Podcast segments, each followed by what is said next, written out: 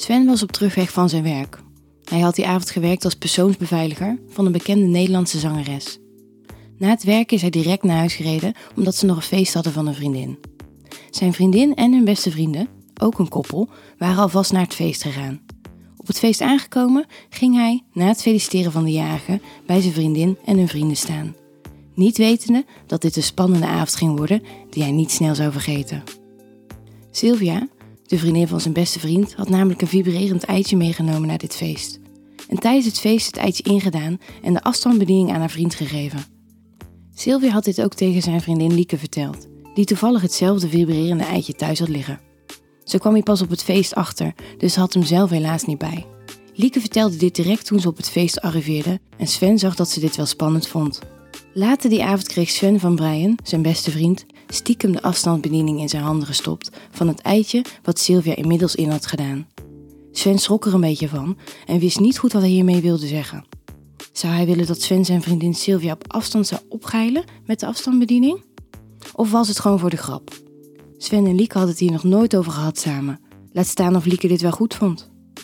Na een korte tijd heeft hij hem daarom de afstandsbediening maar weer teruggegeven en hij nog een biertje gaan halen uit de koelkast.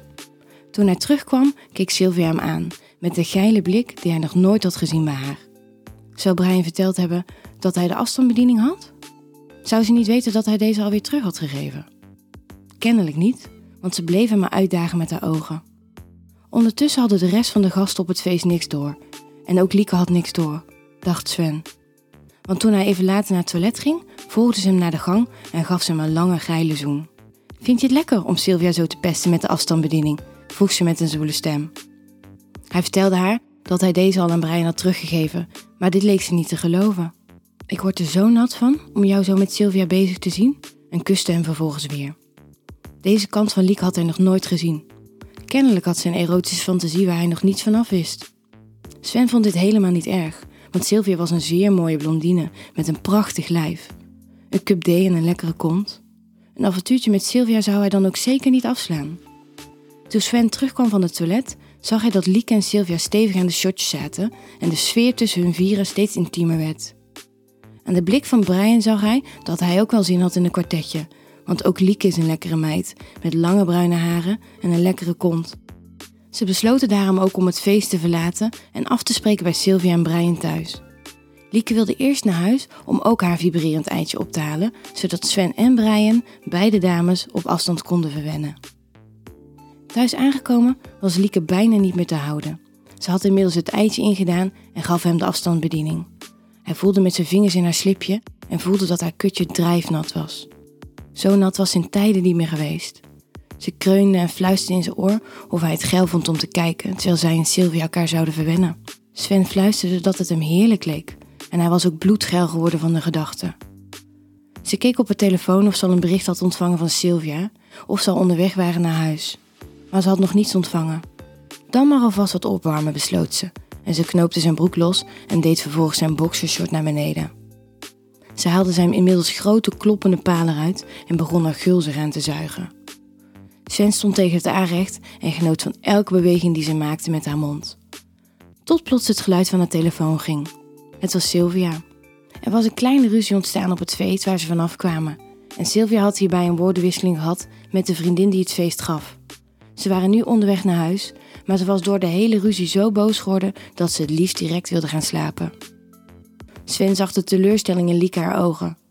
Maar in tegenstelling tot Sylvia was Lieke haar stemming er niet minder op geworden.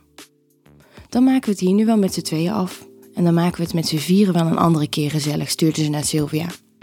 Om wat extra te teasen, vroeg ze of Sven een foto van haar liggend met haar natte slipje wilde maken. Met hierop de afstandsbediening van het vibrerend eitje.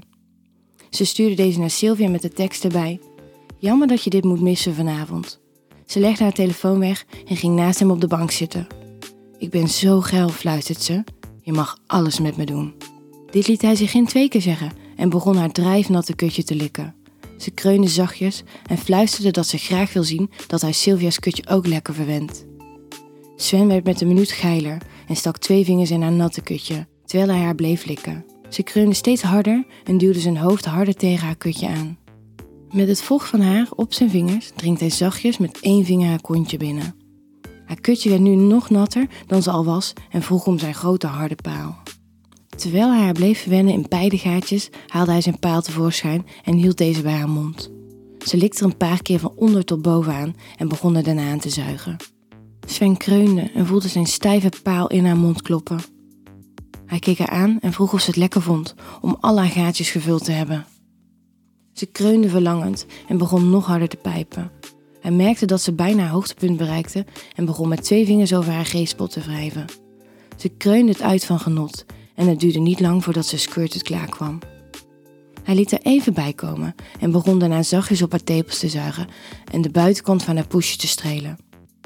Het duurde dan ook niet lang of ze weer net zo geil was als voordat ze klaar kwam.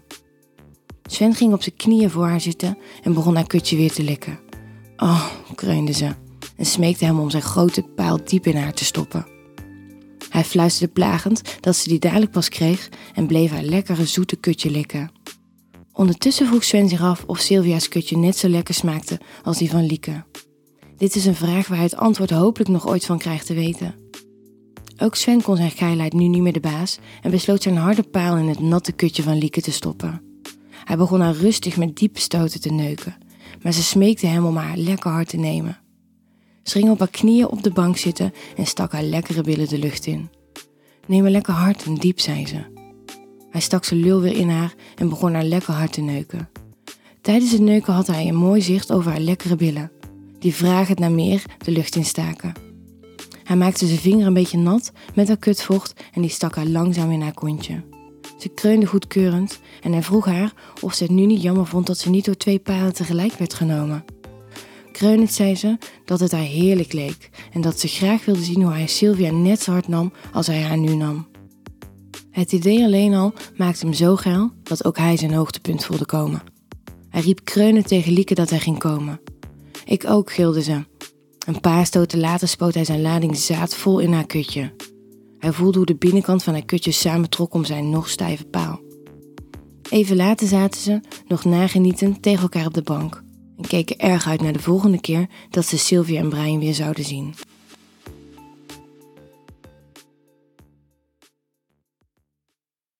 Wil jij nou meer spannende verhalen? Luister dan naar Charlie's Avonturen, een podcast van Easy Toys.